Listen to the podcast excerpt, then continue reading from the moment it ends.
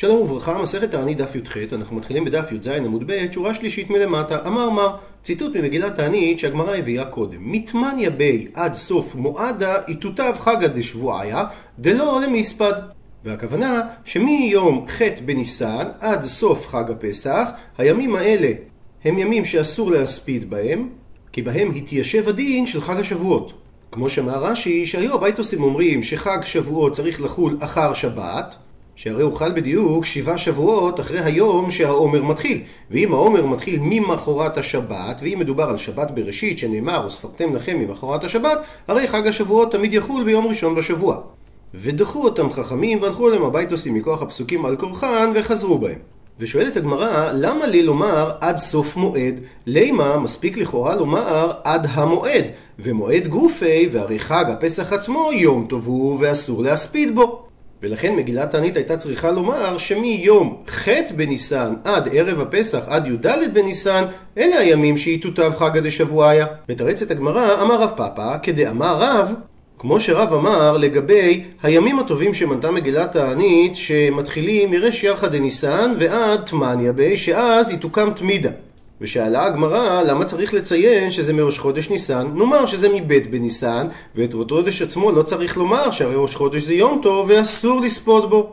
ותירץ על זה רב, לא נצרכה מגילת תענית להזכיר שזה מראש חודש ניסן, הפכנו דף, אלא כדי לאסור יום שלפניו. דהיינו, הסיבה שמגילת תענית אמרה שמאלף בניסן זה ימים טובים שאסור להתענות בהם, זה בא כדי לאסור גם את היום שלפני ראש חודש ניסן בתענית. כמו שתאמר הברייתא בסמוך שלפניהם אסורים. והרי אם זה רק משום ראש חודש, אז לא היה נאסר יום כ"ט, כמו שהסברנו, דדברי תורה לא צריכים חיזוק. אז על אותו משקל, כדי לומר שיום כ"ט באדר גם הוא אסור בתענית, לכן התחלנו את הימים הטובים שבהם היא תוקם תמידה מאלף בניסן, ההכנה מכך גם לא נצרכה מגילת תענית להזכיר עד הפסח, אלא כדי לאסור יום שלאחריו. כך שגם ביום כ"ב בניסן יהיה אסור להתענות. אבל אם כך שואלת הגמרא, כמן, אז כשיטת מי מעמיד רב פאפא את מגילת תענית, כנראה כרבי יוסי, דאמר, בין לפניו בין לאחריו אסור. כי רק לפי רבי יוסי, אם אנחנו אומרים שהימים הטובים ממשיכים עד סוף חג הפסח, אז זה אומר שגם כ"ב בניסן אסור להתענות בו. והדבר תמוה שהרי רבי יוסי זה שיטת יחיד, והאם רב פאפא עזב את שיטת חכמים? וממשיכה הגמרא ושואלת, אי הכי אם כך, אז ב-29 נמי. גם לעניין 29 באדר, תהיה לנו עכשיו קושייה, שהרי מהי עיריה, במה מדובר? דהא ויומא דמיקמי יומא דמיתוקם תמידה? שכפי שאמרנו, מגילת תענית אמרה שהימים שבהם מתוקם תמידה מתחילים באנף בניסן כדי שבכ"ט באדר לא יטענו? אבל אם רב פאפא אומר שמגילת תענית היא שיטת רבי יוסי, אז טיפוקלי, ניתן לומר שבכ"ט באדר לא צריך להתענות, דהבה לי יומא דבתר עשרים ותמניה בי. יום כ"ט חל אחרי יום 28 באדר, דתניא, וכך שנינו במגילת תענית, שב-20 ותמניה בי, עתת בשור תתבת ליהודי, באה בשורה טובה ליהודים, דלא יעידין מן אורייתא, שלא יהיו צריכים להיבטל מתלמוד תורה, שנגזר עליהם לפני כן, שלא יעסקו בתורה. וכך הסיפור, שפעם אחת נגזרה גזרה על ישראל שלא יעסקו בתורה ושלא ימולו את בניהם ושיחללו שבתות. אלו שלוש המצוות שבהם יש לעם ישראל ברית עם ריבונו של עולם והם מבדילים אותם מהעמים. לימוד תורה, ברית מילה ושמירת שבת. אז מה עשה יהודה בן שמוע וחבריו? הלכו ונטלו עצה ממטרונית האחת, גברת אחת שכל גדולי רומי היו מצויים אצלה והיא הכירה את הפוליטיקה הרומית. אמרה להם, עמדו והפגינו בלילה, שאז ישמעו אתכם יותר טוב. הלכו והפגינו בלילה, אמרו, אי שמיים! מסביר רש"י שלקדוש ברוך הוא היו צועקים על אותם שגזרו עליהם גזרות קשות והיו אומרים להם לפני הקדוש ברוך הוא את הנוסח הבא. לא אחים אנחנו, לא בני אב אחד אנחנו, לא בני אם אחת אנחנו, מה נשתננו מכל עמה ולשון שאתם גוזרים עלינו גזרות רעות, ואכן הם שומעים אותם וביטלום, ואותו היום עשהו יום טוב. אז אם 28 באדר הוא יום טוב דרבנן, ואמרנו שלפי רב פאפא מגילת תענית היא כשיטת רבי יוסי שאמר שבין לפניו בין לאחריו אסור, אז מדוע צריך לומר שהיא תוקם תמידה מאלף בניסן. מספיק היה לומר שהיא תוקם תמידה מבית בניסן, ועדיין בכ"ט באדר אנחנו נהיה אסורים בהספד ותענית בגלל ש-28 זה יום טוב דרבנן. מביאה הגמרא שני תירוצים. תירוץ ראשון אמר אביי לא נצרכה אלא לחודש מעובר. שבשנה מעוברת שיש בה שני חודשי אדר, אחד מהם הוא חסר. וזה אדר הראשון. אדר השני הוא מלא, דהיינו, יש בו 30 יום לפני ראש חודש ניסן. ובמקרה כזה, יום ה-28 באדר הוא אמנם יום טוב דה רבנן, אבל הוא משפיע על יום ה-29, הוא לא משפיע על יום 30, ולכן היה צריך לומר שהיא תוקם תמידה כבר מא' בניסן. ובאופן כזה הוא ישפיע על יום 30 באדר אסור בהספד ובתענית. אי נמי, רש"י מביא אפשרות נוספת להסביר את תשובתו של אביי, דעיברוה להדר, שבית הדין ער את חודש אדר, והעיקרון של התשובה נשאר זהה, שמשום יום טוב דה רבנן שחל ב-28 באדר, אנחנו לא נאסור הספד ותענית, אלא ביום 29, אבל לא ביום 30. תשובה שנייה, רב אשי אמר, אפילו תימה לחודש חסר. אפילו אם תאמר שחודש אדר שלפני ניסן הוא 29 ימים. עדיין לא מספיק לנו שב-28 יש יום טוב דה רבנן. למה? כי כל שלאחריו בתענית אסור, בהספד מותר. כך שיום 29 באדר יהיה אסור רק בתענית, אבל יהיה מותר להספיד בו. וזה, אבל ה-29 באדר, הואיל והוא מוטל בין שני ימים טובים, בין 28 באדר ובין תחילת הימים די תוקם תמידה, עשה הוא כיום טוב עצמו, ואפילו בהספד נמי אסור. אז הסיבה שאמרו במגילת תענית שהיא תוקם תמידה כבר מראש חודש ניסן, כי באופן הזה יום 29 באדר מוטל בין שני ימים טובים דרבנן. נסתכל על התשובה באופן ויזואלי. אם במגילת תענית היו אומרים שהימים שבהם היא תוקם תמידה מתחילים מבית בניסן, הרי יום כ"ט באדר היה חל אחרי יום טוב דרבנן שחל ב-28 באדר, הוא היה אסור בתענית אבל מותר בהספד. אבל עכשיו שאמרנו במגילת תענית שהימים שבהם היא תוקם תמידה מתחילים באלף בניסן, הרי יום כ"ט חל בין יום 28 באדר לבין יום א' בניסן, לכן הוא אסור בשני הדברים, הוא אסור בתענית ואסור בהספד. הוא מצטט את הגמרא שוב ממגילת תענית. אמר מה, מתמניה בי ועד סוף מועדה, דהיינו מח' בניסן ועד סוף חג הפסח, יתותב חגא דשבועיה, התיישב הדין של חג השבועות, דלא למיספד. ובימים האלה אסור לעשות הספד. שואלת הגמרא, למה לי למימר מתמניה בי? למה זה מתחיל מח' בניסן? לימה, נאמר שזה יתחיל מתשעה בי, רק מט' בניסן, ותמניה גופי אסור. ותאריך ח' בניסן אסור, מהסיבה דהבה ליומא דאי תוקם בית תמידה, שהרי הוא היום האחרון מהימים הטובים שבהם היא תוקם תמידה. כפי שציטטנו מרש"י עד תמניה. אז מדוע קיימת הכפילות המיותרת בתאריך ח' בניסן, ואנחנו לא אומרים שהימים שבהם יתותב חגא דשבועיה מתחילים מט' בניסן? מתרצת הגמרא, כיוון דאילו מיקלא מילתא. כיוון שאם יקרה זה מקרה רע ותיגזר גזרה על ידי חכמים וצריכים להתענות בתוך אלו הימים הטובים דאיתותב תמידה, במקרה כזה יבטלו את כל הימים מא' עד ח'. כי לא מבטלים לחצאין, אם מבטלים, מבטלים את כל הימים הטובים הללו. ובלשון הגמרא, ובטלין אלה שבעה, אז יבטלו את שבעת הימים הראשונים בחודש ניסן, אבל תמניה גופי, חטא בניסן עצמו, הוא עדיין יהיה אסור בהספד ובתענית. למה? דהבה ליום הקמא דהיתותיו בחג הדשבועיה. כי הוא מהווה את היום הראשון מהימים הטובים שבהם התיישב חג השבועות. וזו הסיבה שחטא בניסן מהווה גם את הימים שתוקם תמידה, שבמקרה שהוא בטל, עדיין חטא בניסן מהווה חלק מהימים שבהם יתותב חגא דשבועיה. ומקשה רש"י, אבל עדיין ניתן לומר שגם אם מבטלים את הימים שבהם היא תוקם תמידה, עדיין יהיה אסור להתענות ולהספיד ביום ח' בניסן. אפילו אם הוא לא יהיה היום הראשון של הימים שבהם יתותב חגא דשבועיה, שהרי הוא יום שלפניו.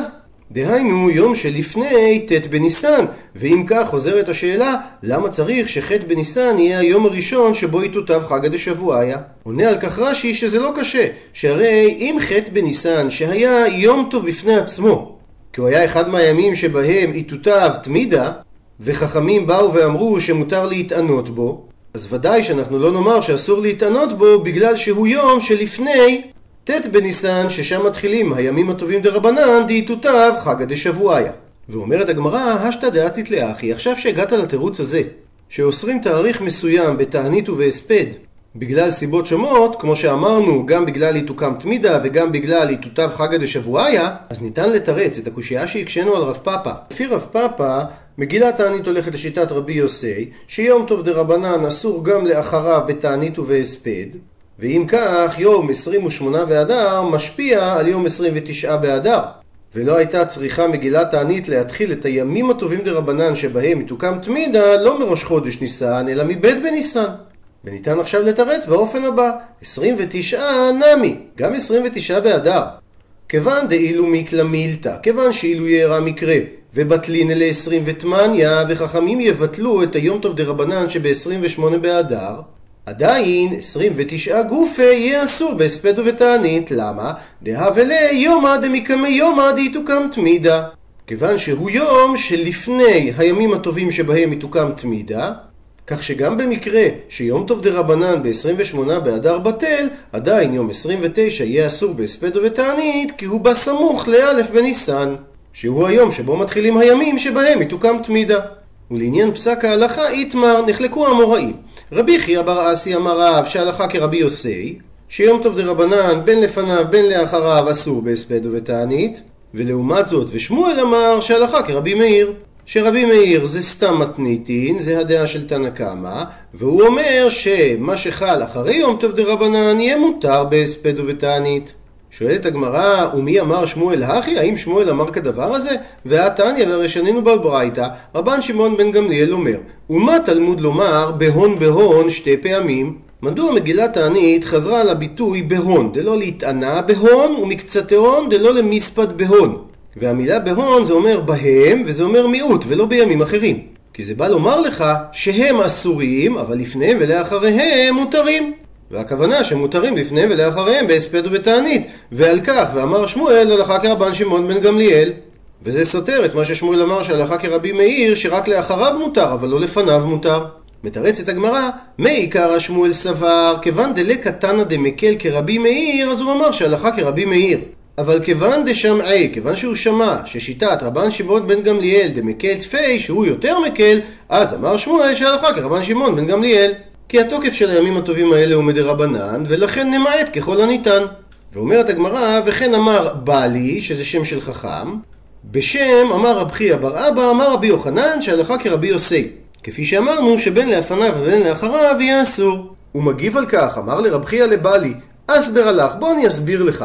שכי אמר רבי יוחנן הלכה כרבי יוסי, הוא אמר את זה רק עד דלא להתענה. שהימים הכתובים במגילת תענית דלא להתענות, לפניהם אסורים ולאחריהם מותרים.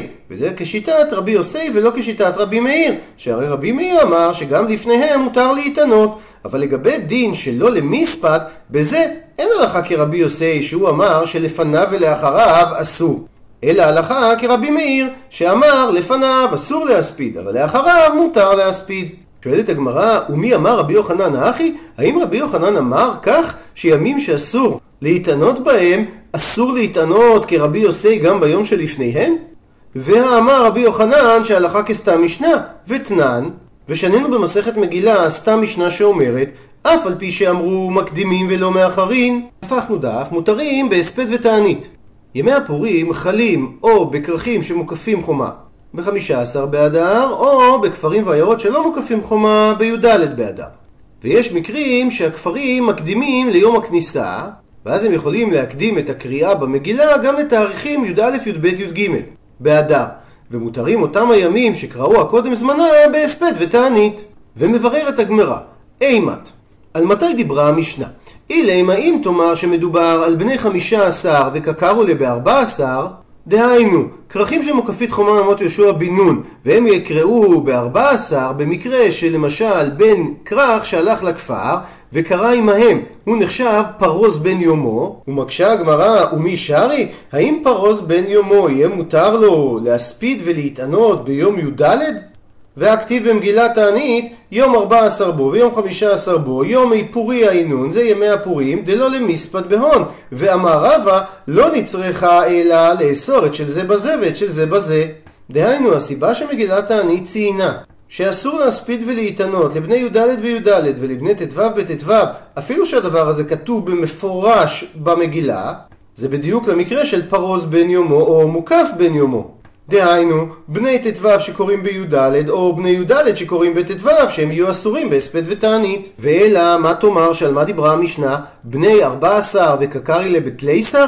דהיינו, בני כפרים ועיירות, שבמקום לקרוא בי"ד הם הולכים לקרוא בי"ג, למשל כשי"ד חל ביום שלישי בשבת, ומקדימים הכפריים ליום הכניסה. דהיינו, ליום השוק, שבו גם בתי הדין היו יושבים. והתירו להם חכמים להקדים את קריאת המגילה ליום הזה. אז אולי למקרה כזה התכוונה המשנה שהימים האלה מותרים בהספד ותענית? אבל הרי יום ניקנור הוא. והגמרא תסביר בהמשך למה זה נקרא יום ניקנור, ולענייננו הוא אסור בהספד ותענית. אז מה החידוש של המשנה? ואלא, מה תאמר, שאולי אמנם מדובר על בני ארבע עשר, רק שההקדמה היא, וקקרילה, שהם קוראים את המגילה בתריסר, ביום השנים עשר באדר. וזה במקרה שחל י"ד ביום רביעי בשבת, ושוב הם מקדימים ליום הכניסה, דהיינו ליום השני שהוא י"ב. אבל גם את זה המשנה לא צריכה להגיד, שהרי יום טוריאנוס הוא. כמו שהגמרא תסביר בהמשך, וגם ככה הוא אסור בהספד ותענית, בדיוק כמו יום ניקנור. אלא לאו, אלא בהכרח אתה צריך להסביר שלמה המשנה התכוונה, דקה קראו לי בחדסר, שקוראים את זה ב-11 באדר. וקטני, וכתוב במשנה שהוא מותר בהספד ותענית. ושמע מינה, שאף על גב שיום י"א באדר זה יום שלפני יום טוריאנוס, בכל זאת הוא מותר בהספד ותענית. אז נחזור על השאלה של הגמרא. רבי יוחנן אמר שהלכה כסתם משנה. סתם משנה במסכת תענית אומרת שיום י"א מותר בהספד ותענית, אפילו שהוא חל יום לפני יום טוריאנוס. וזה סותר לכאורה את מה שרבי יוחנן פסק, שהלכה כרבי יוסי, שאסור להספיד ולהתענות ביום שלפני יום טוב דה רבנן. מתרצת הגמרא, לא. דהיינו, מה שדיברה המשנה זה לא על יום 11 שהם קוראים, אלא מדובר על בני 14 וקקרו לבתריסר שהם כן קוראים בי"ב באדר. דקה אמרת, ומה שהקשית, הרי י"ב באדר יום טרויאנוס הוא, ואם כך מה חידוש המשנה? הרי אסור בהספד ובתענית כי זה יום טוב דרבנן, יום טרויאנוס גופי, היום הזה עצמו, ביטולי ביטלוהו, חכמים ביטלו אותו. ולמה? הואיל ונהרגו בו שמעיה ואחיה אחיו. שהם היו חסידים ולא בדיוק ברור מה האירוע. אבל בגלל שי"ב באדר הוא כבר לא יום טוב דה רבנן, צריכה המשנה לחדש שאם הקדמנו את קריאת מגילת אסתר לי"ב באדר, בכל זאת הימים האלה מותרים בהספד ובתענית.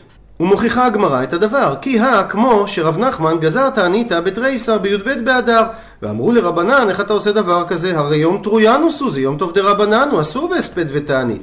אמר לו רב נחמן, יום טרויאנס גופי ביטולי ביטלוהו, והסיבה שביטלו אותו הואיל ונהרגו בו שמעיה ואחיה אחיו. וממילא אני יכול לגזור תענית ביום הזה. שואלת הגמרא, וטיפוק לי, אבל עדיין תאמר, דהבה לי, יום שלפני ניקנור, ואם כך, גם בי"ב באדר אסור יהיה לקבוע תענית, שהרי זה יום לפני יום טוב דרבנן.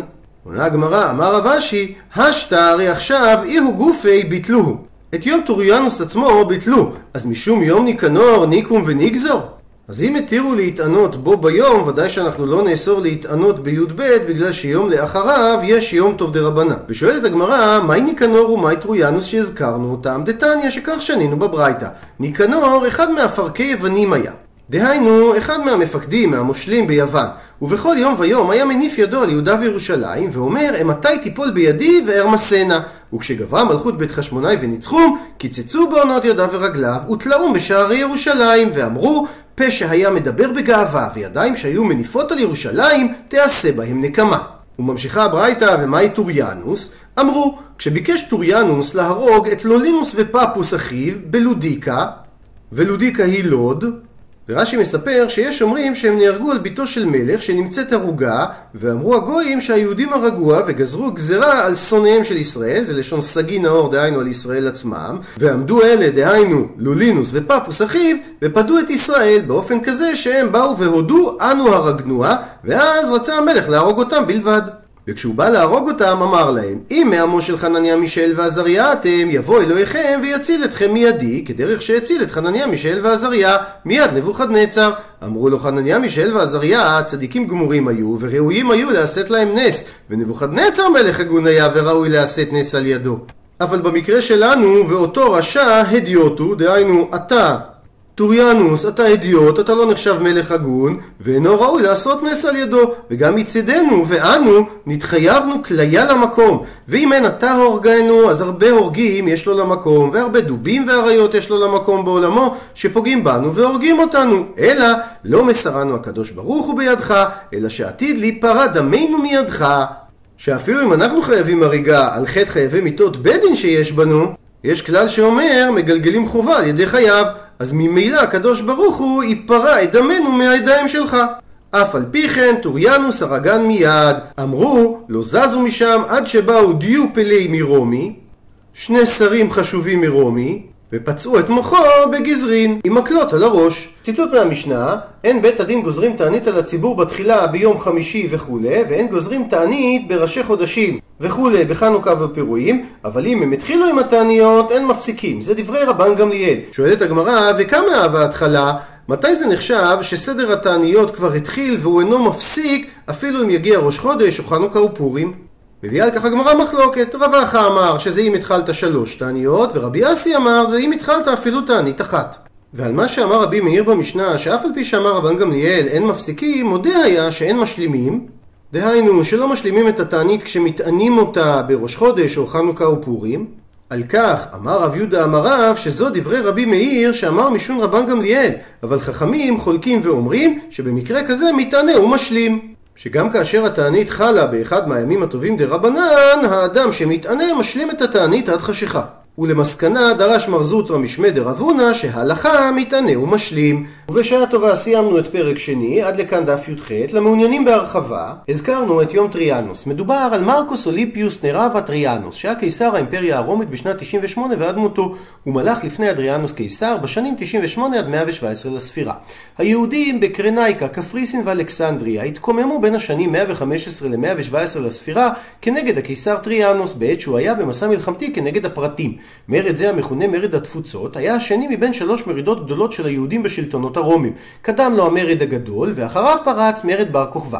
יהודי מצרים מרדו בראשונה בטריאנוס והוא שלח את לוסיוס קוויטוס לדכא את המרידה. אחר כך מרדו בו גם יהודי ארץ יהודה וכנראה חיזקו את אחיהם במצרים. סיבת המרד הייתה כי נולד בן לטריאנוס בתשעה באב והיהודים נהגו בתאריך הזה אבלות וגם מתה ביתו בחנוכה בעת שהדליקו היהודים נרות לזכר ניצחון המכבים ואז שלחה אשתו ואמרה לו עד שאתה מכבש את הברברים בוא וכבוש את היהודים שמרדו בך. ואז הוא עלה עליהם בחיל רע והכניעם באכזריות רבה. כך על פי הגמרא בירושלמי. הזכרנו גם את יום ניקנור. ניקנור היה מצביא סלואקי בתקופת מרד החשמונאים. לאחר שלום ליסטיאס, שהיה הסכם שלום בין יהודה המכבי לבין אנטיוכוס החמישי, מלך הממלכה הסלוקית, כל הגזרות שנגזרו בתקופתו של אנטיוכוס הרביעי בוטלו, ויהודה זכתה לאוטונומיה דתית מלאה. לאחר שאנטיוכוס החמישי ושר צבאו ליסיאס נרצחו על ידי דמיטריוס ותומכיו, שאחד מהתומכים היה ניקנור, החלה שוב המלחמה בין הממלכה הסלוקית ויהודה. ניקנור עמד בראש צבאותיהם במלחמתם ביהודה המכבי. בקרב הראשון שהתחולל בינו לבין יהודה המכבי בקרבת כפר שלם, נוצח ניקנור וצבאו אולץ לסגת באי סדר לירושלים. בירושלים ניקנור דרש מראשי העם להסגיר את יהודה המכבי, ואף איים על בית המקדש. בקרב השני, צבאו של יהודה המכבי תקף את צבאו של ניקנור בהפתעה, והנחיל לו מפלה קשה. ניקנור נהרג, ידו הימנית וראשו הובאו לתצוגת ראווה לירושלים, על פי ספר חשמונאים ב', ראשו נתלה על חומות החקרא. יום ניצחון זה נקבע כחג בשם יום ניקנור, בי"ג באדר על פי מגילת תענית. פירוש מעניין נוסף מובא על ידי רבי שלמה סיריליו, שהיה ממגורשי ספרד, וכתב פירוש לסדר זרעים בירושלמי. בפירושו למסכת שקלים הוא כותב כך: למה נקרא שם השער בבית המקדש שער ניקנור? שפעם אחת עלה ניקנור, סרדיות ממלכי יוונים, וחנה כנגד שער ניקנור, והיה מניף ידו על בית המקדש, ואמר, מתי תיפול העיר הזאת, והבית הזה בידי וארסנה?